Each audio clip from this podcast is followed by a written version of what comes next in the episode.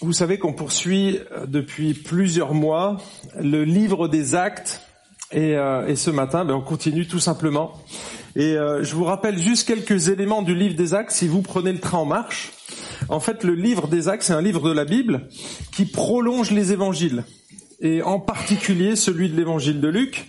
Et quand Luc a écrit cet évangile, cet évangile, non, ce livre des actes, il avait pour objectif de montrer la progression de l'évangile de manière souveraine, dirigée par Dieu, mais depuis Jérusalem et jusqu'aux extrémités de la terre. Et donc ça, c'est l'objectif de Luc, montrer cette croissance, montrer comment le christianisme s'est installé et s'est développé au cours des 30 premières années de l'histoire. Et dans ce livre, on trouve des moments glorieux de l'Église, comme la descente souveraine de l'Esprit, qui est associée au phénomène du parler en langue, on en a parlé, la conversion massive des premiers croyants, on voit des guérisons, des exorcismes, des miracles, des résurrections, mais on voit aussi le pardon, la grâce, la paix, la persévérance, la simplicité, la joie, l'amour, la compassion, la générosité, tous ces éléments, on les a déjà vus. Et, euh, c'est encourageant, c'est enthousiasmant. Mais ça, c'est le côté face de la pièce. Mais on voit aussi un côté pile qui est un petit peu plus sombre de la vie, comme le mensonge, c'est clair, la cupidité, souvenez-vous d'Ananias et Saphira. On voit aussi du racisme, ça c'est le dernier message, la souffrance, la maladie, les épidémies, la mort, la persécution, les complots, les trahisons, l'emprisonnement, les bastonnades, les lapidations, les assassinats et la mort. Et oui, ça c'est l'autre verre de la médaille, les amis. Et c'est la vie en fait. C'est la vie, tout simplement. Et tout ça, c'est pas rassemblé dans un polar ou une série moderne, mais dans le livre des actes. Et c'est pour ça que je l'ai intitulé mieux qu'une série Netflix, parce que là, il y a des, vraiment des affaires euh, lourdes, parfois joyeuses, mais à l'extrême. On vit des émotions. C'est, c'est les montagnes russes en fait dans le livre des actes. Un coup, on voit l'Église qui grandit et c'est l'Église était en joie. Et puis quelques lignes après, c'est la persécution et on est emprisonné. Il y a des morts, des gens lapidés. Et, vous voyez, c'est ça en fait. C'est les montagnes russes. Donc ce matin, on va faire un peu du roller coaster ensemble. Bon, j'espère qu'au niveau émotionnel, ce sera pas aussi fort parce que j'en ai fait il y a pas longtemps, mais je peux vous dire que je brillais pas quand on descendait là euh, dans un roller coaster. Je me suis pris 4G dans les dents. 4G, vous savez ce que c'est G, c'est l'accélération. On, on se prend un 4G comme ça, et ben ça fait bizarre. C'est, des accélérations qui vous portent. Eh bien, c'est un petit peu ce qu'on peut vivre dans le livre des actes. Oh il y a des choses qui sont choquantes, et c'est parfois la vie qui est comme ça. La semaine dernière, on a vu que malgré euh, malgré la conversion, malgré la vitalité de l'Église primitive, malgré son amour, sa générosité, eh bien, elle avait encore besoin de progresser dans son amour. Elle n'avait pas tout compris, l'Église. Elle était convertie clairement. Clairement, c'était des frères et des sœurs, mais, mais, mais, ils avaient besoin de progresser et dans un domaine en particulier, c'est qu'ils avaient un biais culturel. En fait, la première église était exclusivement juive, à l'exception de certains prosélytes, mais qui étaient quand même euh, eux-mêmes circoncis et qui suivaient les règles juive. Et donc, dans l'Église primitive, il y avait euh, beaucoup de judaïsme qui était encore présent. Et donc, euh, pour respecter les lois, euh, avant, avant que Jésus arrive, les responsables religieux avaient ajouté des traditions à la parole de Dieu au point qu'on les confondait. On savait plus ce qui était de l'ordre de la tradition, ce qui était de la parole de Dieu. Et ça partait d'une bonne intention, mais ça dépassait le cadre que Dieu avait fixé au départ dans les Écritures. Et du coup, les premiers croyants sont venus avec ce bagage culturel dans leur valise, ce biais culturel, ce, cet angle mort, parce qu'ils ne le voyaient pas. Et nous avons tous des angles morts. Et la semaine dernière, je disais, parfois, on n'écoute pas une personne parce qu'elle n'a pas de cravate. Donc vous comprenez pourquoi j'ai mis une cravate aujourd'hui.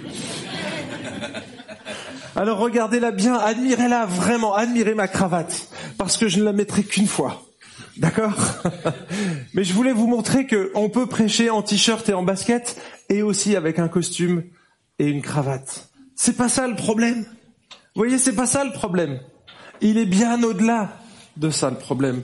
Le problème, c'est un problème spirituel. Et là, il leur manquait une mise à jour. Il leur manquait cette mise à jour que Jésus, il était venu mourir aussi pour des païens Et pour un juif, c'était inconcevable, mais il fallait que ça change. Et donc, Dieu a martelé trois fois, trois fois la vision à l'apôtre Pierre pour qu'il comprenne et qu'il réalise qu'il avait enfin le droit de manger de tout et donc que les païens étaient aussi acceptés dans l'église. Mais et on va voir que malgré ça, malgré cette vision, eh bien, c'était encore un problème. Parce qu'on ne change pas les vieilles habitudes bien ancrées comme ça en claquant des doigts. Et vous êtes aussi, et je suis aussi de, de cette même acabit, mes amis, on est fait de la même pâte que l'apôtre Pierre. Si vous avez vécu des choses toute votre vie, des habitudes de vie qu'on vous dit mais c'est pas bien, et oui, tu sais que c'est pas bien, mais tu continues à le faire. C'est la réalité, mes amis. Et donc il faut du temps. Et Dieu prend ce temps.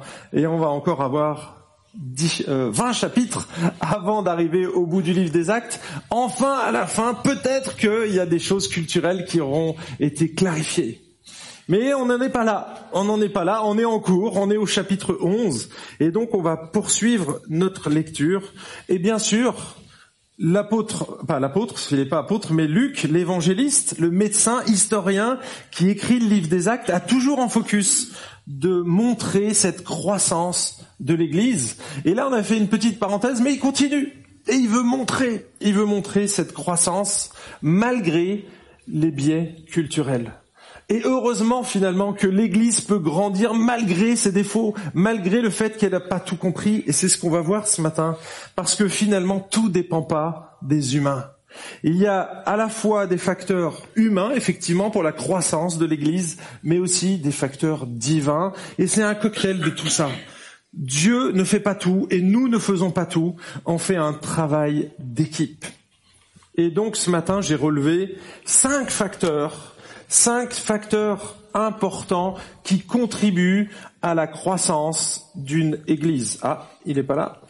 Ah, le voilà. Cinq facteurs importants qui contribuent à la croissance d'une Église. Alors si vous avez vos Bibles, je vous invite à les prendre au chapitre 11 du livre des Actes. Et si vous n'avez pas vos Bibles ou que vous voulez la même version que je vais lire, eh bien vous lisez simplement ce qu'il y a derrière moi. Alors on va lire à partir du verset 19. Ceux qui avaient été dispersés à cause de la persécution survenue après la mort d'Étienne allèrent jusqu'en Phénicie, à Chypre et à Antioche il n'annonçait la parole à personne d'autre qu'aux Juifs.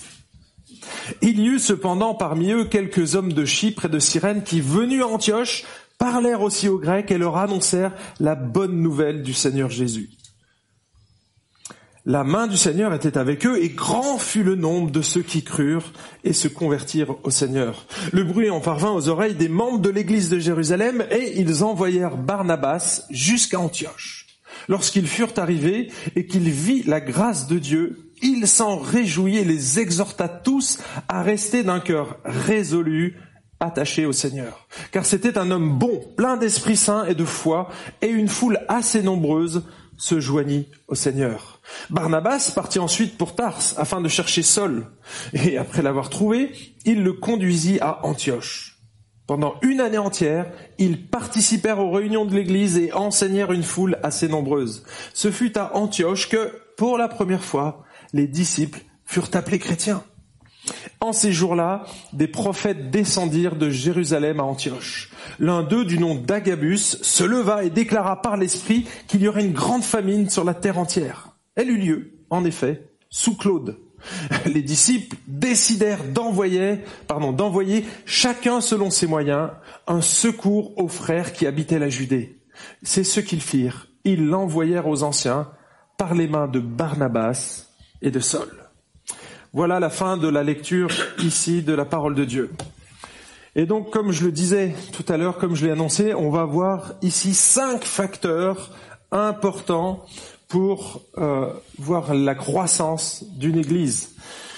Et donc, euh, j'ai découpé donc le premier point qui est celui-ci. L'Église progresse. On va voir cette progression par l'annonce de l'Évangile. Verset 19. Ceux qui avaient été dispersés à cause de la persécution survenue après la mort d'Étienne allèrent jusqu'en Phénicie, à Chypre et à Antioche, et ils n'annonçaient la parole à personne d'autre qu'aux Juifs. Ici, Luc fait machine arrière. Il revient un petit peu sur le, passé. Il remonte l'histoire jusqu'à la lapidation d'Étienne, donc quelques jours euh, après l'ascension de, de Jésus. Donc il remonte quelques années, vous voyez. Et qu'est-ce qui s'est passé à ce moment-là? Eh bien, au moment où la persécution est arrivée, enfin au moment où Étienne a été lapidé, la persécution s'est généralisée. Elle était auparavant uniquement axée, ciblée sur les apôtres, les responsables des chrétiens. Et là, c'est devenu général. Et on sait à cause de qui? Qui était celui qui a commandité la lapidation d'Étienne? Saul. Saul de Tarse. Donc lui, il est mouillé ici. Et il revient en fait sur l'histoire de Saul. Parce que on a vu que c'était la plupart du temps l'apôtre Pierre qui était au début du livre de, Luc, enfin du livre des Actes. Et ensuite, il y a une petite parenthèse. On voit la conversion de l'apôtre Paul au chapitre 9. Ensuite, il revient sur Pierre. Et là, finalement, il va commencer à introduire Paul. Et à partir du chapitre 13, on n'entendra même plus parler de Pierre quasiment juste l'apôtre Paul jusqu'au bout en fait. Et donc ça va être quelque chose euh, d'impressionnant aussi. Mais pour le moment, on revient donc euh, quelques années auparavant et on voit que cette persécution, elle a eu un effet positif sur l'évangile, c'est que les gens ne sont pas restés à Jérusalem, ils ont dû se réfugier ailleurs, ils ont migré en dehors de Jérusalem et ils ont atterri en dehors de la Judée. Donc il y en a qui sont allés en Samarie, dans la ville de Samarie et en Samarie de manière plus générale et qui sont montés un petit peu de partout. Si on lit acte 8, on voit la Samarie, mais on voit Césarée, acte 8, 40, 10, 24, Damas, donc la ville de Damas, acte 9, 10, Lyd, Jopé, Saran, ça c'est les, les messages qu'on a vus avec Corneille, là où Pierre était venu dispenser euh, enfin prendre soin de ces églises dans le chapitre 9. Et là donc, Luc va allonger la liste, si vous lisez bien, ces chrétiens ont été jusqu'en Phénicie, mais aussi sur l'île de Chypre, et puis la grande ville d'Antioche. Et là, il va concentrer maintenant son attention sur la ville d'Antioche parce qu'elle va jouer un rôle principal dans le départ missionnaire. Antioche va devenir le QG de la mission chrétienne. C'est l'endroit où vont partir et Paul et beaucoup d'autres euh, pour implanter de nouvelles églises. Donc c'est important et c'est pour ça qu'il fait un focus sur cette ville. Et pas seulement, mais Luc va aussi introduire l'apôtre Paul et il veut légitimer l'apôtre Paul parce que vous savez qu'il n'avait pas bonne presse. C'était quand même le bourreau des chrétiens et du jour au lendemain il va passer de l'autre côté. Donc vous imaginez quand on a un traître qui est ou un collabo qui est en face qui revient dans votre camp, on n'est pas très très enthousiaste et c'est ce qui se passait. Et donc les chrétiens étaient quand même méfiants et il y a un homme qui l'a défendu et qui l'a mis en avant, c'était Barnabas. Barnabas, tout à fait. Et lui va venir vraiment corroborer ces faits-là, et c'est grâce à Barnabas que le ministère de l'apôtre Paul va décoller quelque part. Là, j'aimerais attirer votre attention sur le verset 19, parce qu'il dit ici qu'ils annonçaient la parole à personne d'autre qu'aux Juifs. Et donc, on voit effectivement que l'évangile a progressé par l'annonce de la parole. Donc ça, c'est une bonne chose. Ils annonçaient la parole. Mais là, on voit qu'il y a un petit biais culturel, non? Vous trouvez pas? Ils annonçaient la parole uniquement aux juifs. Et oui, mais rappelez-vous que on n'est pas en acte 11 là. Il est en train de parler, hop, ce qui s'est passé tout de suite après Étienne. Et donc c'est l'église juive, quasiment exclusivement juive, qui était là et qui est, qui est partie. Et donc qu'est-ce qu'ils ont fait? Ah ben ok, ils avaient encore cette compréhension que l'évangile, le Messie, devait être annoncé aux juifs. Et effectivement, et c'est ce qui s'est passé, ils ne faisaient finalement que la première mission que Jésus avait demandé aux apôtres. Je ne sais pas si vous vous souvenez dans Matthieu chapitre 10. Matthieu chapitre 10, il leur avait tenu ce discours.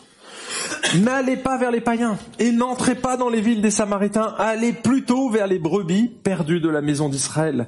C'était un, commandement spécifique. Il y a plusieurs raisons à ça, mais on sait que c'était circonstanciel. Trois ans plus tard, Jésus va donner un autre commandement et ça sera en Matthieu 28. Qu'est-ce qu'il va dire en Matthieu 28 Allez, faites de toutes les nations, pas seulement des Juifs, pas seulement Israël, mais faites de toutes les nations des disciples toutes les ethnies.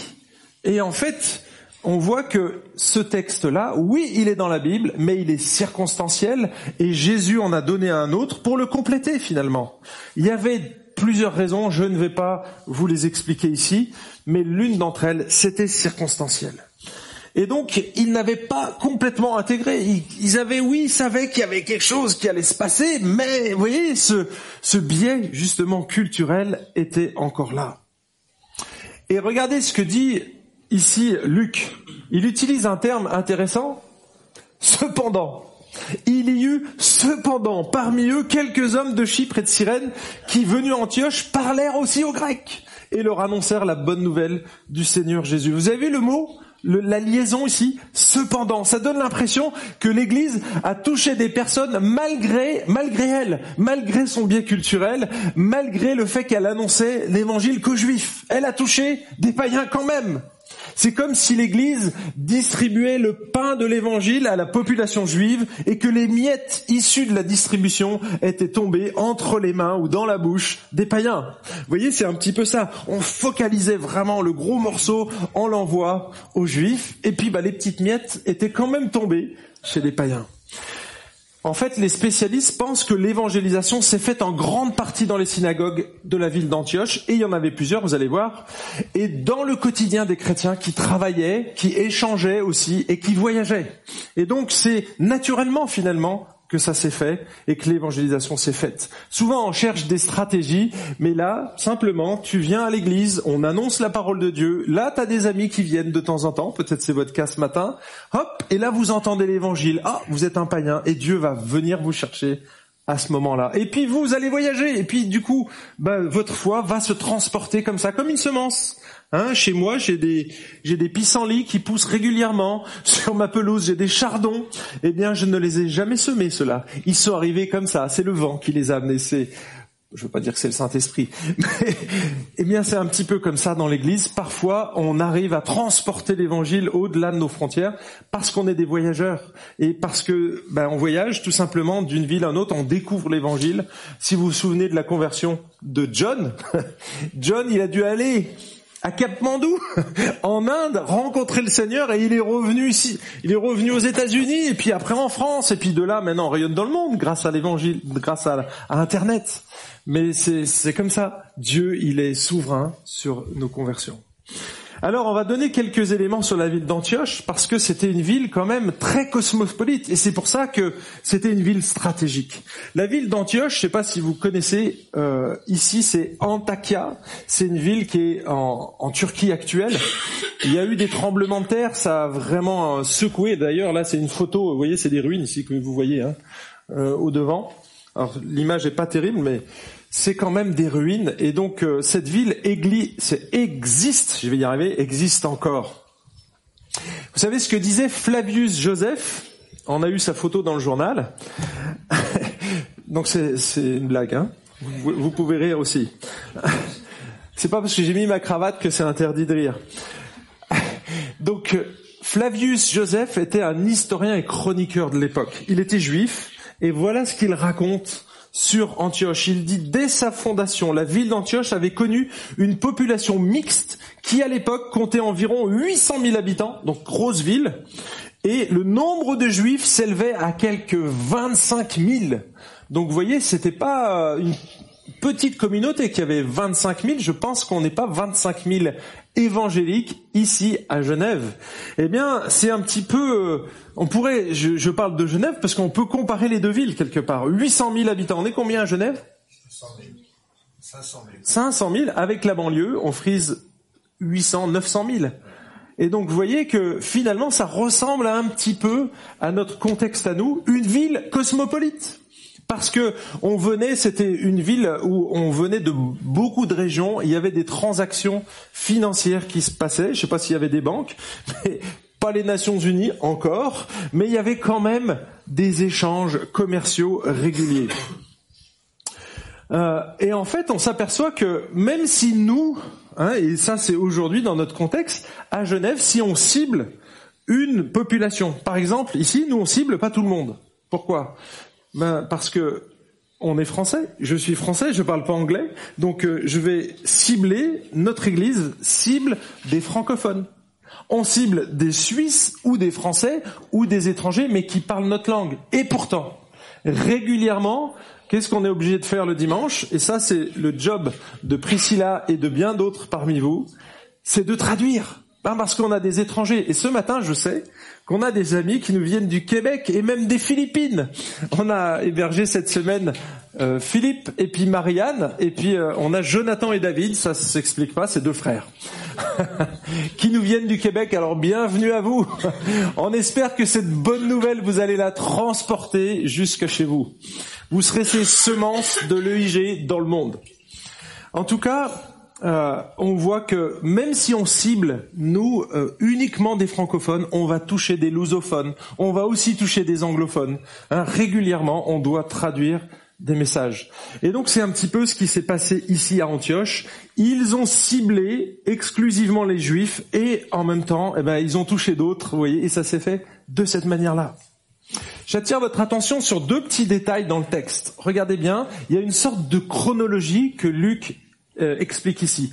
Ils étaient venus à Antioche et ils parlèrent aussi aux Grecs et leur annoncèrent la bonne nouvelle du Seigneur Jésus. Il y a deux mots ici. Le mot parler, l'aléo, la langue, le fait de, de dialoguer en fait. Et donc, euh, la première des choses que les chrétiens faisaient, c'est qu'ils rentraient en dialogue avant de leur annoncer l'évangile. Voyez? Et donc, c'est ce qu'on pourrait, ce que certains appellent de la pré-évangélisation. Moi, c'est ce que j'appelle simplement du labour. Hein, on vient créer une relation avec la personne. On vient pas simplement lui donner un tract. Vous voyez On vient parler, discuter, dialoguer, établir une relation avec elle. C'est pas simplement un numéro. Donc vous voyez, là c'est important de... on l'a dans les textes, c'est subtil. Je l'avoue, c'est subtil, mais c'est quand même là. Et il utilise un autre mot. Là, c'est le verbe dialoguer, l'aléo, et ici, c'est évangélizo. Donc évangélizo, on peut pas se tromper. C'est évangéliser, c'est annoncer une bonne nouvelle, proclamer une bonne nouvelle, prêcher une bonne nouvelle. Et donc on voit cette chronologie que l'on trouve bien entendu ailleurs.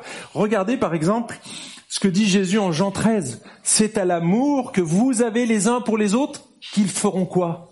Qu'ils reconnaîtront que vous êtes mes disciples. Donc, on va reconnaître à l'amour qu'on a les uns pour les autres. Alors, et bien sûr, il faut qu'on aime les gens et ensuite on va leur parler de l'évangile.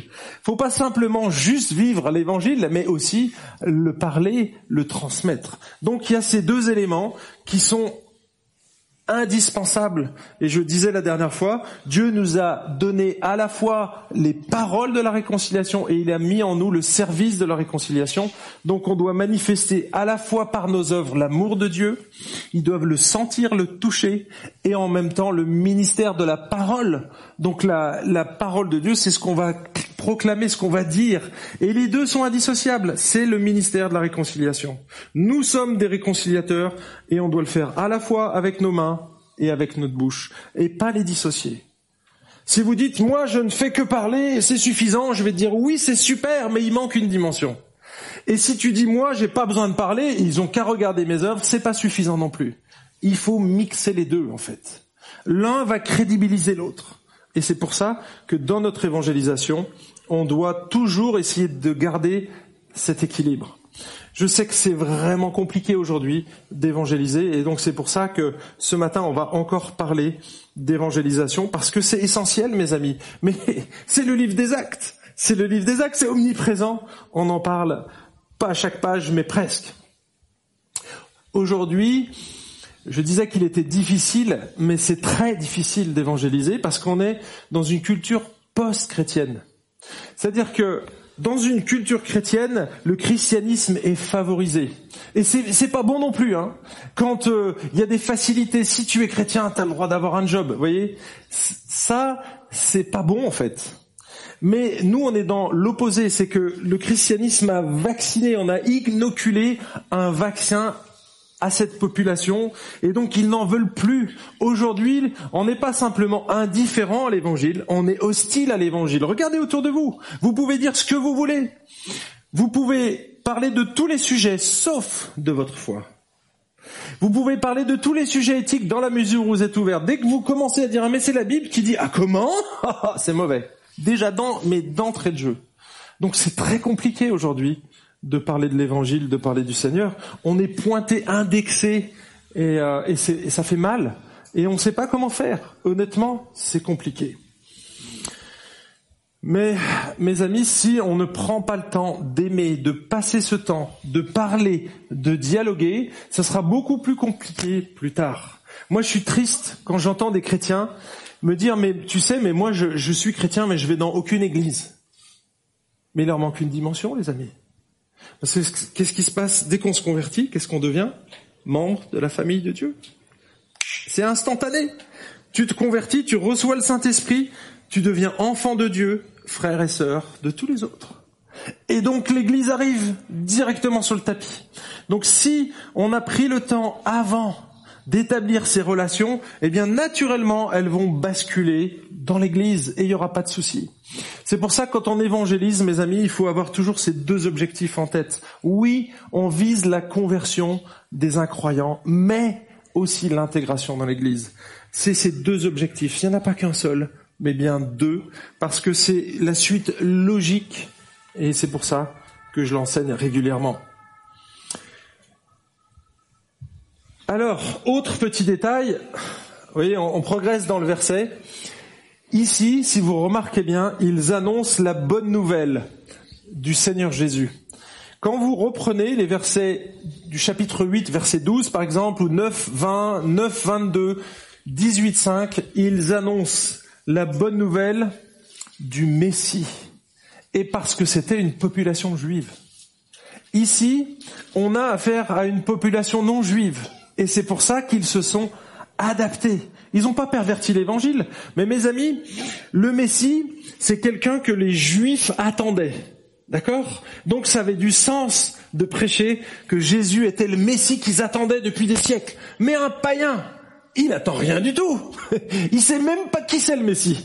Et donc, qu'est-ce qu'on a fait avec les païens? On a adapté le message, on a continué à prêcher l'évangile, mais on n'a pas mis en avant l'aspect du Messie. Et c'est pour ça qu'on a mis en avant l'aspect du Seigneur Jésus. Jésus, fils de Dieu.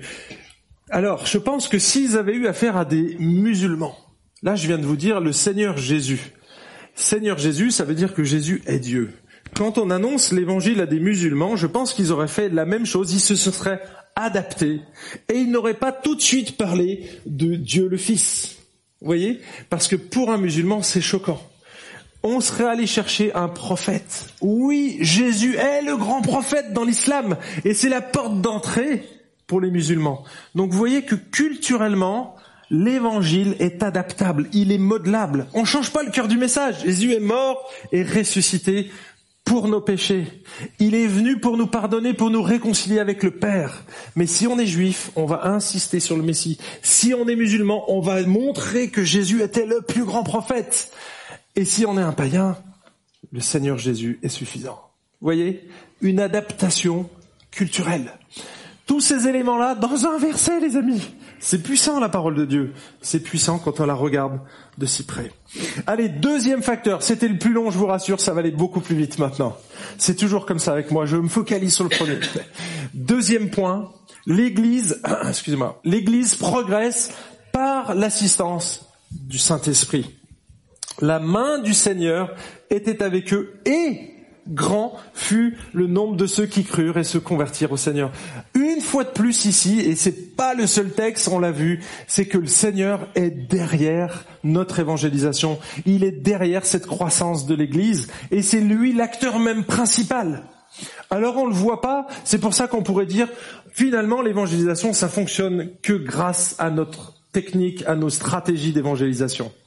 Ta ta ta ta, que dalle. Si Dieu n'est pas là, mon ami, tout ce que tu fais, ça sert à rien. Honnêtement. Et alors, il y a un côté avantageux dans la souveraineté de Dieu, mes amis, quand on sait que tout dépend pas de nous, eh bien, c'est pas nous les sauveurs du monde. Et quelque part, ça me déstresse. Quelque part, je me sens moins coupable. Pourquoi? Bah Parce que tout dépend pas de moi. Vous voyez, on pourrait être en échec permanent parce que vous annoncez l'évangile et honnêtement, on le fait avec mon épouse régulièrement. On aimerait que les gens connaissent Jésus, mais ils n'en veulent pas. Et je pourrais être en mode échec. Eh bien, vous savez quoi? Je suis décomplexé par rapport à ça. J'ai fait mon job. J'ai fait mon job. Qui c'est qui va convaincre les gens? Qui c'est qui peut les convaincre intérieurement? Est-ce que c'est moi avec mes belles paroles? Qui va convaincre? Le Saint-Esprit, on l'a lu cette semaine dans la réunion de prière, mes amis. Jean chapitre 16, versets 8 et 9, il convaincra le monde de péché, de justice et de jugement, de péché parce qu'il ne croit pas en moi. Il va convaincre, c'est le Saint-Esprit qui peut convaincre les hommes qui ne croient pas. Ça, c'est le péché fondamental quelque part. La racine de tout, c'est que l'homme ne croit pas en son Créateur. Il ne lui fait pas confiance. Et ce matin, si tu ne fais pas confiance à Dieu, c'est pas tous les autres péchés. Ça, c'est qu'une conséquence du fait que tu ne crois pas en Dieu. C'est le plus important, mon ami. Je sais pas où tu en es dans ta foi, mais si tu n'as pas encore confiance dans ton Créateur, et, et, la Bible montre après clairement que c'est Jésus notre Créateur, c'est lui qui a tout créé, tout a été créé par lui et pour lui.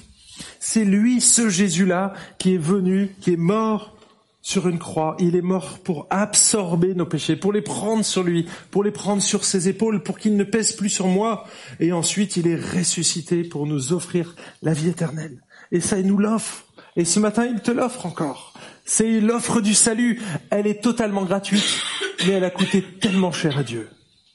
Donc, oui, c'est encore un message d'actualité. Et oui, la souveraineté de Dieu, mes amis, elle est nécessaire. Regardez ce que dit Blocher. Je suis désolé, c'est un petit peu compliqué, mais bon, c'est pas moi qui l'écris. Je vous, je vous ferai de la traduction français courant juste après. L'homme naturel est incapable de connaître les choses de Dieu. Jusque là, tout va bien parce que c'est dans la Bible l'homme naturel est incapable parce qu'il ne le veut pas. Seul le Dieu qui peut œuvrer à la racine de notre être peut libérer le, cerf, arbitre. Ouf, qu'est-ce que ça veut dire? Comment aussi serait contrecarrée l'influence aveuglante des puissances des ténèbres et la propagande d'un monde corrompu si Dieu n'était pas à l'œuvre? En français courant, Blocher est en train de dire que si Dieu n'intervient pas dans le cœur des hommes, il leur est impossible de se convertir. Pourquoi? Bah Parce que les hommes sont incapables de se tourner tout seuls vers Dieu à cause de leur nature pécheresse, parce qu'ils repoussent naturellement Dieu, et aussi à cause des influences démoniaques qu'on ne voit pas mais qui sont bien réelles. Qu'est-ce que fait le diable? Il vient et il enlève la semence que nous-mêmes on est venu poser. Il va mettre le doute, il va semer la zizanie, et ça on le voit pas, mais c'est une réalité. Et puis le monde qui nous entoure nous influence dans nos choix, et donc le monde c'est la philosophie, hein. toutes ces philosophies athées qui sont autour de vous et qui vous sont bombardés à longueur de journée. Dieu n'existe pas, il n'y a que le matériel. Regarde bien, mise tout sur le présent. Surtout mise tout sur le présent. Tu sais pas ce qui va t'arriver demain. Ça, c'est diabolique, mes amis.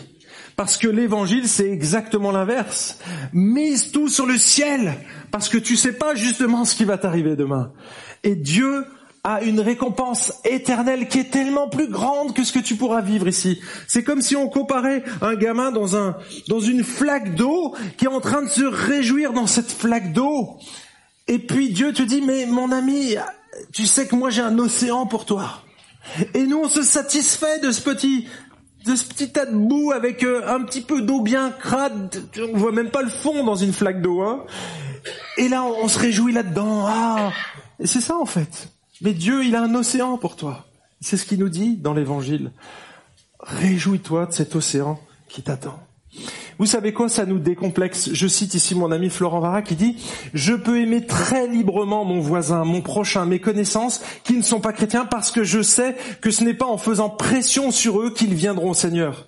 Je vais bien sûr saisir toutes les opportunités pour être témoin de Christ, mais sans l'attention intérieure qui me rendrait responsable de leur salut.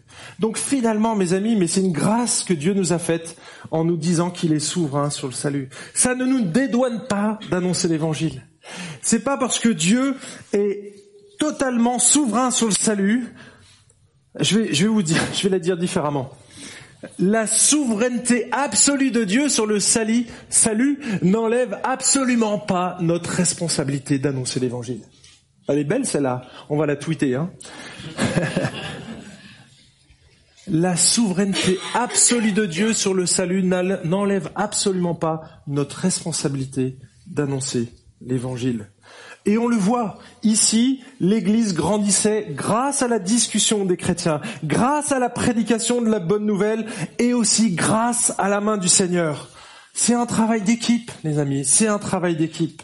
Mais sans le travail invisible de Dieu à l'intérieur de la personne, notre travail serait vain. Sans moi, vous ne pouvez rien faire, nous dit Jésus. Jean chapitre 15, verset 5. Sans Jésus, notre travail est vain. Et donc, l'Église progressait par l'annonce de l'Évangile, par l'assistance de l'Esprit et par les soins pastoraux. Ah, regardez le verset 22. Le bruit en parvint aux oreilles des membres de l'Église. Alors ça, c'est pas dans le texte, mais ils l'ont rajouté. Donc, parvint aux oreilles de l'Église, ils se sont dit, ah, les oreilles de l'Église, ça fait bizarre, on va rajouter les membres. Mais non, c'est pas dans le texte. De Jérusalem, et ils envoyèrent Barnabas jusqu'à Antioche.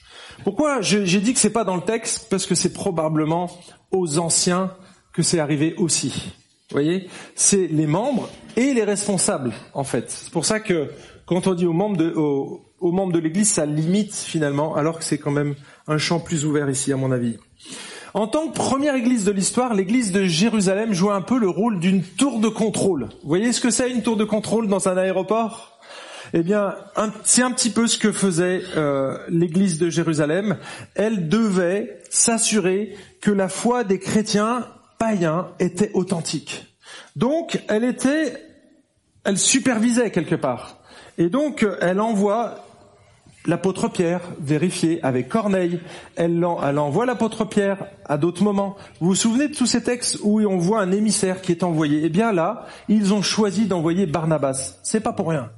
C'est pas pour rien. Pourquoi? Parce que vous avez vu qu'ils ont touché des gens de l'île de Chypre. Or, donc à Antioche, hein, il y avait des gens, des Grecs qui étaient là de Chypre, donc de l'île de Chypre. Et lui est un chypriote si vous lisez Acte 4, 36, vous allez découvrir que Barnabas était chypriote. Et donc, qu'est-ce qui se passe? C'est culturellement, il comprenait parfaitement les biais culturels aussi de ses compatriotes. C'est biais culturels, mais aussi il pouvait mieux adapter l'évangile, comme il venait de le faire. Et donc, c'est pour ça qu'ils n'ont pas choisi au hasard, ils ont choisi un chypriote, quelqu'un qui était sensible, et pas seulement, c'était un homme qui était rempli d'Esprit Saint, pardon, un homme qui était bon, plein d'Esprit Saint et de foi. Donc vous voyez, ils n'ont pas envoyé le premier converti. Ils ont envoyé un homme sage, un homme qui était capable, qui avait des capacités, et donc ils l'ont envoyé en lui disant, OK, c'est toi qui vas faire le suivi, tu vas vérifier l'authenticité de leur foi. Et donc ils envoient euh, Barnabas à environ 500 kilomètres. Jérusalem est ici, donc le QG, quelque part, mais ce QG va être déplacé très rapidement à Antioche pour la mission. Ici, c'est le démarrage de l'église et on voit que Barnabas va aller chercher, va aller à Antioche pour accompagner ces nouveaux croyants. Lorsqu'il fut arrivé, qu'est-ce qui s'est passé? Et qu'il, voilà, lorsqu'il fut arrivé donc à Antioche, et qu'il vit la grâce de Dieu, il s'en réjouit et les exhorta tous à rester d'un cœur résolu, attaché au Seigneur. Donc vous voyez, il n'est pas venu pour rien, mais il a observé. Et qu'est-ce qu'il a observé? La grâce de Dieu en action. Alors, vous savez que la grâce de Dieu, elle est invisible. On ne la voit pas, la grâce de Dieu. Mais elles ont des effets bien visible. C'est un peu comme le vent. Le vent, vous le voyez pas, et pourtant vous voyez bouger des feuilles. C'est un peu la même chose avec Dieu. Il est invisible, mais quand il est à l'intérieur d'une personne, mes amis, ça se voit à un moment donné, dans ses paroles, dans ses réactions, dans ses craintes qui disparaissent, dans sa confiance, dans sa sécurité. Où est-ce qu'il la place? Et vous voyez, quand il est venu, il a simplement regardé autour de lui les manifestations de l'esprit au travers des paroles et des actes de ses frères et sœurs. Au départ, il savait pas, mais il a vite, très rapidement vu qu'il avait affaire à une foi authentique. Là, je m'arrête ici sur un, petit détail, mais c'est important. Parce que une fois qu'il a validé cette première étape d'identification de la foi, il va se concentrer sur son travail pastoral. Pourquoi c'est important d'avoir cette chronologie, de vérifier déjà la foi? Moi, je fais de la relation d'aide on fait de l'accompagnement avec mon épouse. Si vous faites de la relation d'aide, vous accompagnez quelqu'un, vous allez les exhorter. Si vous, si vous, vous exhortez quelqu'un qui n'est pas né de nouveau et que vous lui donnez des conseils, des exhortations bibliques, qu'est-ce qui va se passer? Vous allez lui demander quelque chose, lui demander de faire quelque chose qu'il n'est pas capable de faire. Pourquoi? Parce qu'on ne peut pas mettre en pratique la parole de Dieu sans l'Esprit de Dieu. On va le faire d'une manière légaliste. Et donc, qu'est-ce que ça va, comment ça va résonner dans le cœur de ces gens? Eh bien, comme un message moralisateur. Hein et c'est ce qui s'est passé ici à Genève, mes amis. En fait, on a enlevé Dieu de l'équation et on a gardé les principes.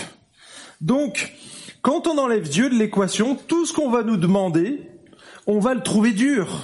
Par exemple, tu devrais participer à l'étude biblique ou à la réunion de prière ou j'en sais rien. En fait, Calvin avait mis en place certaines choses et il avait demandé que ce soit installé dans le, le code de la ville. On va le voir tout à l'heure. Mais si vous n'êtes pas chrétien, comment vous le vivez ça? Quand on n'est pas chrétien, c'est du pur légalisme. Et donc quand on a le Saint-Esprit, on regarde les choses d'une manière complètement différente quand le Saint-Esprit est là, on sait qu'on ne fait pas les choses pour plaire à Dieu, pour avoir son approbation, parce qu'on a déjà son approbation. Dieu nous aime totalement. Ça changera absolument rien à notre salut, à notre position en Christ, d'obéir ou pas. On va avoir de l'insécurité, on va avoir des doutes si on, pêche. On est d'accord. Mais ça ne change absolument pas notre position spirituelle. Et donc, c'est pour ça que c'est important de bien vérifier cette étape-là. Et ensuite, qu'est-ce qu'il va faire? Ben c'est pas très compliqué en fait. Regardez, il vit la grâce de Dieu et il s'en réjouit. Et qu'est-ce qu'il a fait? Il les exhorta. Vous savez, le, les prénoms bibliques ont, ont, un sens.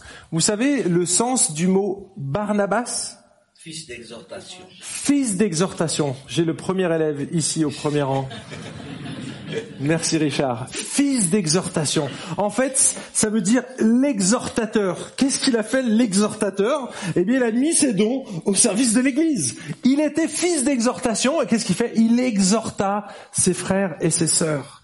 Et bien souvent, on pense que le travail pastoral, c'est compliqué. Mais mes amis, c'est pas si compliqué que ça le travail pastoral. On va dire que dans 90% du temps, je, je fais pas prendre une tisane et puis discuter, mais ça prend quand même euh, une bonne partie de ce temps-là. Bien souvent, lorsqu'on se convertit, on va traverser des périodes de doute, ce qui était le cas des, de, des, des, chrétiens d'Antioche, c'était des jeunes convertis. Au début de notre foi, on va avoir des doutes, on va être confronté aussi à des choix éthiques. Moi, je me souviens au début de ma, conversion, des questions qui, qui venaient, c'était des questions éthiques la plupart du temps. Parce que j'acceptais la parole de Dieu, j'acceptais les commandements, mais comment tu les mets en pratique? Est-ce que j'ai le droit de sortir avec un non-chrétien est-ce qu'on a le droit de coucher avant le mariage? Aujourd'hui, ça donnerait plutôt ai-je le droit de choisir mon identité sexuelle? Ou bien, est-ce que le fait d'être attiré par des personnes de même sexe est un péché Ou fait de moi un homosexuel? Oui, ça, c'est les questions très contemporaines. Donc ça change avec le temps. Mais ce sont des questions que tous les jeunes convertis se posent. Et ils ont besoin d'être assurés. Ils ont besoin d'être juste aiguillés, d'être encouragés pour savoir dans quelle direction aller. Et dans ces moments-là, tous les croyants peuvent être amenés à le faire. C'est pas simplement le travail pastoral, mais honnêtement, mon job, c'est parfois pas plus compliqué que ça. J'écoute, parfois je pleure, ce qui s'est passé il y a quelques instants. Je pleure avec un frère ou une sœur qui traverse une période difficile. Je mets ma main sur son épaule ou bien je la laisse pleurer sur la mienne, ce qui était le cas aussi. Je vais prier. Tout ça, je l'ai écrit avant que ça se passe. Pour vous dire, hein, c'était déjà là. J'ai rien inventé, je vous fais que, que vous dire ce qui s'est passé il y a quelques instants. Et en fait, je ne fais quoi que rappeler des choses basiques de la foi, parce que l'épreuve ou la tentation a déréglé la boussole intérieure. Et les émotions, elles nous, elles nous perturbent, on voit flou, on ne sait plus, et donc on a besoin d'un grand frère ou d'une grande sœur, simplement parfois pour nous dire tout va bien, t'inquiète pas, Dieu est là, même si tu le ressens pas, Dieu est là, il l'a promis. C'est écrit noir sur blanc dans la Bible, Matthieu 28, 20. Je suis avec vous tous les jours jusqu'à la fin du monde. Est-ce qu'on a la fin du monde? Donc est-ce que Dieu est là? Oui. Même si j'ai l'impression que parfois il est absent. Dieu est là. Et quand on nous, martèle des choses négatives, qu'on nous enseigne que finalement, si Dieu n'est pas là, et je vais vous lire ce que j'ai écrit Regardez, je sais que plusieurs d'entre vous peuvent témoigner qu'ils ont persévéré dans leur foi alors qu'ils traversaient des situations difficiles simplement parce qu'un frère ou une sœur les ont entourés de l'amour du Seigneur sans les culpabiliser ou les faire douter de leur motivation parce qu'ils ne semblaient pas bénis par Dieu. Mes amis, c'est pas parce qu'on a une épreuve ou une difficulté, qu'on vit quelque chose d'horrible, qu'on est maudit par Dieu. Regardez Jésus. Regardez Jésus, regardez Paul. C'était des serviteurs de Dieu exceptionnels et même parfaits pour Jésus. Et pourtant, ils ont souffert. Donc, c'est pas parce qu'on souffre qu'on est en dehors de la volonté de Dieu. Je veux que ça soit très clair dans votre tête, tout ça. Dieu permet la souffrance parce qu'il va l'utiliser pour nettoyer notre foi.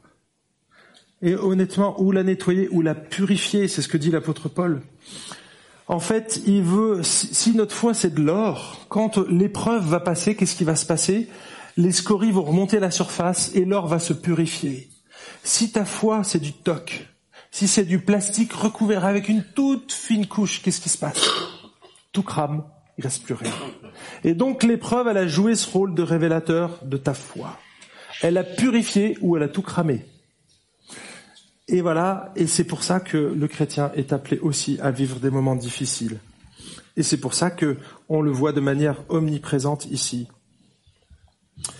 Lorsque les brebis, mes amis, sont bien traitées, qu'elles sont en sécurité, qu'elles ont un beau pelage, qu'elles sont en sécurité, elles vont produire du bon lait, elles vont produire un beau pelage et elles vont même se multiplier.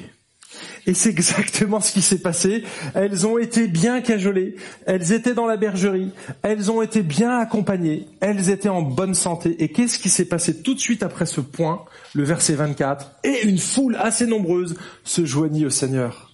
Et c'est ce qui se passe quand les gens sont en bonne santé, quand on est dans la joie, mes amis, quand on est en sécurité, on est agréable vis-à-vis des autres, parce qu'on n'a rien à prouver, parce qu'on sait que Dieu nous aime quoi qu'il se passe.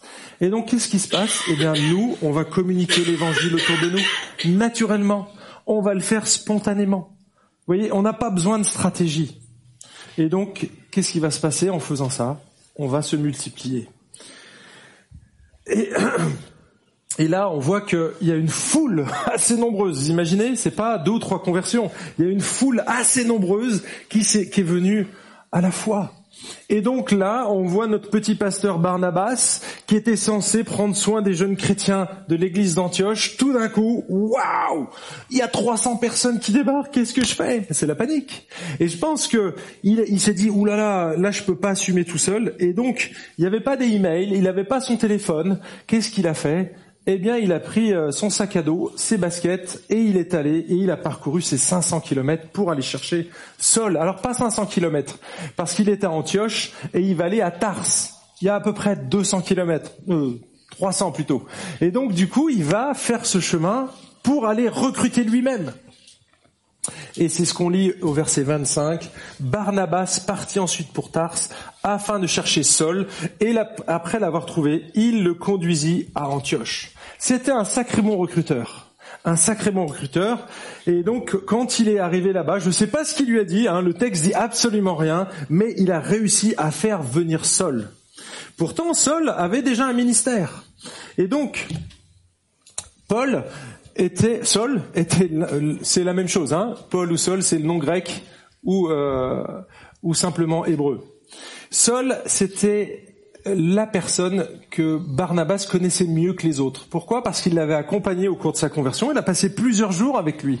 Et c'est lui-même qui l'a défendu à un moment donné quand les chrétiens ne voulaient pas lui faire confiance. Non, non, non, faites-moi confiance, je connais le bonhomme. Et ayant discuté probablement avec lui théologie, il savait qu'il en avait sous la pédale.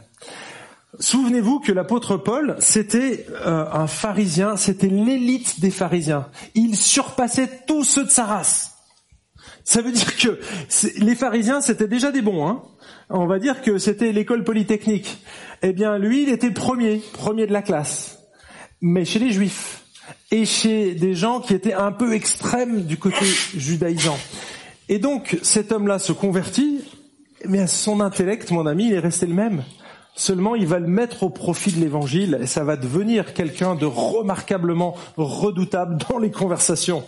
Et donc, il va persuader de nombreux juifs, des pharisiens, à plusieurs reprises, on le voit dans, les actes. Et c'est lui qui les persuade intellectuellement. Bien sûr, la conviction, elle va venir du Saint-Esprit. Mais il a un rôle d'apologète, de défenseur de la foi. Maintenant qu'il est passé de l'autre côté, il peut vraiment démonter tous les arguments. Et donc, il le savait. Et donc, il va recruter cet homme-là. Vous savez à quoi ça m'a fait penser Parce que j'ai fait deux tours de la réforme cette semaine, et donc euh, ça fait beaucoup. Mais donc du coup j'ai plein d'éléments, et ça m'a rappelé finalement ce que Farel est venu faire quand il a appris que Calvin passait par là à Genève. Vous savez, euh, Calvin était un homme exceptionnel. Il était précoce, mais c'était un petit génie. À 12 ans, il était le greffier de l'archevêque à 12 ans. Vous imaginez ça? À 14 ans, il rentre à l'université. Il était avocat, c'était un homme brillant, brillant. À 27 ans, il écrit l'institution de la religion chrétienne. Un pavé monumental, mais c'est puissant. Honnêtement, mais à 27 ans, vous imaginez? C'était vraiment euh, un génie quelque part. Eh bien, Farel, qui essayait de pénétrer euh, euh, la ville de, de, Genève et qui avait des difficultés, s'est dit je vais pas y arriver tout seul. Il faut que j'ai quelqu'un pour m'accompagner. Il avait essayé avec Antoine Froment, ça n'avait pas marché. Enfin, c'est pas que ça n'avait pas marché, ça avait commencé à marcher, mais là, il lui fallait de l'artillerie lourde. Il voit ce livre, il l'a entre les mains, et là, il dit, waouh, c'est lui qu'il me faut. Je vous lis juste le témoignage ici historique de ce qui s'est passé ici à Genève. Donc ça nous concerne, les amis. Un soir de juillet 1536, un jeune Français habitant Genève arriva en toute hâte vers Guillaume Farel et lui dit, Jean Calvin est ici. Il vient de descendre de la diligence. Il passe la nuit à l'hôtel, mais il repart demain pour Strasbourg. Farel se rendit immédiatement à l'hôtel indiqué. Il y trouva un jeune homme de 27 ans pâle, maigre, à l'air grave et maladif c'était Jean Calvin. C'était Jean Calvin. N'allez pas à Strasbourg, lui dit Farel, restez ici pour m'aider. Le jeune homme refusa d'abord, alléguant sa mauvaise santé, c'était réel, et son désir de repos. D'ailleurs, il avait besoin d'étudier plutôt que d'enseigner. Il était timide et ne vaudrait rien pour le service public. Farel, regardant l'étranger avec sérénité, lui dit, Jonas aussi voulut fuir le Seigneur, mais l'Éternel le jeta dans la mer. C'est cash comme recrutement, hein Calvin répliqua qu'il ne pouvait pas rester, qu'il avait besoin de repos et d'études, et qu'à Genève il serait sans cesse dérangé, ne pourrait pas étudier. Alors Farel, fixant ses yeux, étincelant sur le jeune homme et plaçant les mains sur sa tête, lui dit de sa voix de tonnerre, Que Dieu maudisse votre repos et vos études si vous leur sacrifiez l'œuvre que Dieu vous appelle à faire. Ça, c'est du recrutement, les amis. Ils ont fait exactement ça pour me recruter, pour venir à l'EIG. Vous imaginez Ce jour-là, Calvin, il a cru entendre la voix de Dieu. Vraiment. Pour lui, ça a sonné comme le glas. Ah, soit tu viens, et soit tu dégages. Oh. Et en fait, il est venu, il est venu contre toute attente, il est venu à Genève, et ça a changé le monde. Ça a changé le monde. Mes amis, c'était le duo gagnant. Le duo gagnant. On a eu le duo gagnant Saul et Barnabas. Hein. On va le voir. Paul et, Barnabas, c'est marqué euh, dans le livre des Actes. Saul ou Paul, c'est la même chose. C'est le duo gagnant. Eh bien ici, nous allons avoir Calvin et Farel qui vont aussi avoir le duo gagnant. Alors, que se passe-t-il juste après? On revient au livre des Actes. Vous allez voir, on va faire euh, des petits allers-retours. Qu'est-ce qu'ils ont mis en place? Qu'est-ce que ce duo gagnant, Paul et Barnabas, a mis en place? Eh bien, pendant une année entière, ils participèrent aux réunions de l'Église et enseignèrent une foule. Ah, oula, j'ai pas vu l'heure, dis donc. Est-ce que je m'arrête là? Honnêtement, j'ai complètement zappé. Je suis dans mon truc là. Est-ce qu'on s'arrête?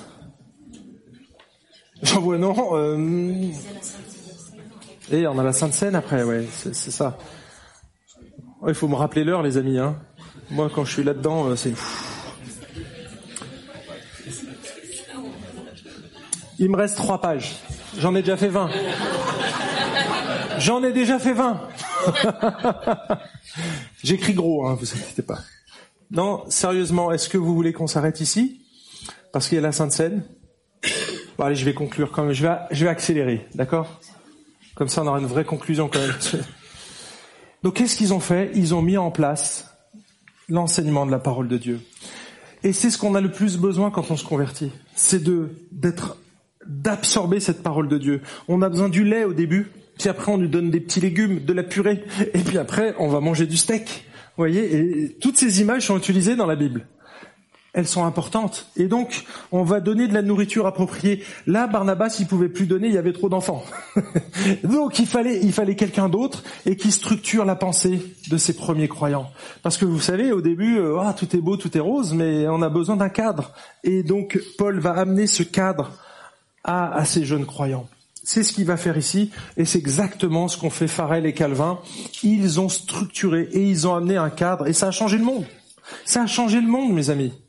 Qu'est-ce que faisait Calvin? Il prêchait tous les jours.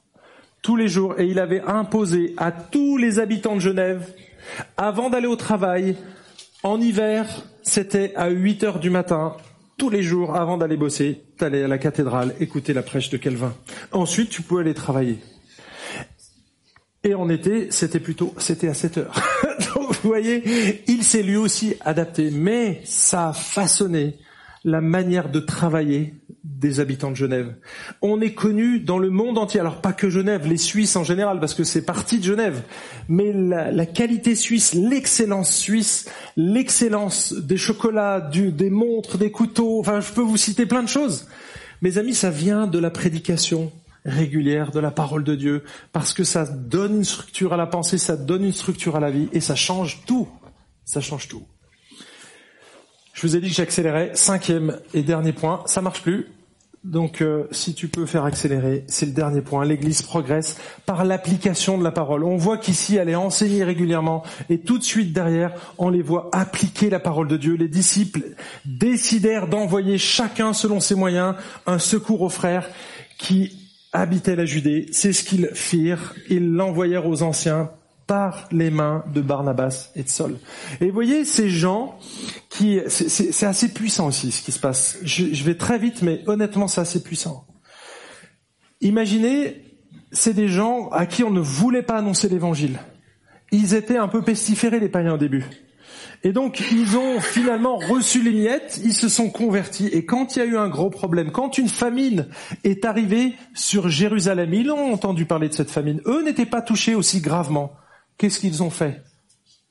Ils sont mis ensemble, solidairement. Ils ont dit, on va soutenir nos frères et nos sœurs dans la foi. Mes amis, je compare ça à des Palestiniens et des Israéliens qui se sont convertis, des gens qui se haïssent profondément eh bien, vous avez un Palestinien qui va envoyer des fonds à des Israéliens qui sont en train de souffrir de la famine. C'est comme si on avait des Ukrainiens qui venaient au secours de Russes parce qu'ils souffrent de la famine. C'est comme si on avait un supporter de l'OM qui vient supporter un supporter du PSG. C'est des antagonistes au début, mais ça finit vraiment par manifester l'évangile. Et voyez ça, c'est la pratique de la parole de Dieu. Vous connaissez tous Jean 3.16. Est-ce que vous connaissez un Jean 3.16 Il y a des 3.16 qui sont vraiment puissants. Hein un Timothée 3.16 aussi. Un Jean 3.16, regardez ce qu'il dit. À ceci, nous avons connu l'amour, mes amis. Ce qu'il a de, c'est qu'il a donné sa vie pour nous. Nous aussi, nous devons donner notre vie pour les frères. Si quelqu'un possède les biens du monde, qu'il voit son frère dans le besoin et qu'il lui ferme son cœur, comment l'amour de Dieu demeurera-t-il en lui? Petits enfants, n'aimons pas en parole, ni avec la langue, mais en action et en vérité. C'est exactement ce qu'ont fait ces jeunes chrétiens d'Antioche. Ils ont mis en pratique, pas simplement de la parole. Ah oui, oui, on va prier pour vous. Non, non, non, non. Je suis allé chercher dans mon portefeuille, j'ai sorti mon billet et j'ai dit, ça c'est pour vous. Je me priverai de manger des carottes cette semaine, ou plutôt d'un steak. Vous voyez? C'est vraiment ça. Ils ont été pratiques, et c'est ce que nous appelle Dieu. C'est pas simplement la parole de Dieu. Oui, elle est capitale, elle est importante, mais si tu l'appliques pas, mon ami, t'as pas connu l'amour de Dieu. T'as pas connu l'amour de Dieu. Et Dieu nous amène ici. Il nous coince quelque part. Il nous coince. Donc si on veut que l'Église grandisse, mes amis, si notre, ne cherchons pas midi à 14 heures des nouvelles stratégies, des nouveaux livres qui vont vous faire rêver sur l'église. Ah, regardez ce qui s'est passé là-bas. Non, non, non. Applique simplement les ingrédients qui sont dans la Bible. Si tu veux que l'église grandisse, annonce l'évangile. Laisse le Saint-Esprit faire sa part. Accompagne les gens, donne les soins pastoraux nécessaires, enseigne la parole, toute la parole, et puis en fait, applique cette parole. C'est tout bête, mais ce sont cinq principes, cinq facteurs qui vont faire que l'Église va continuer de grandir. Je sais pas où est-ce que, si, si vous êtes complètement en dehors de ce champ, mais si vous voulez vous-même grandir dans votre foi, vous devez aussi appliquer ces principes-là. C'est valable pour une croissance quantitative comme une croissance qualitative de notre foi avec notre Seigneur.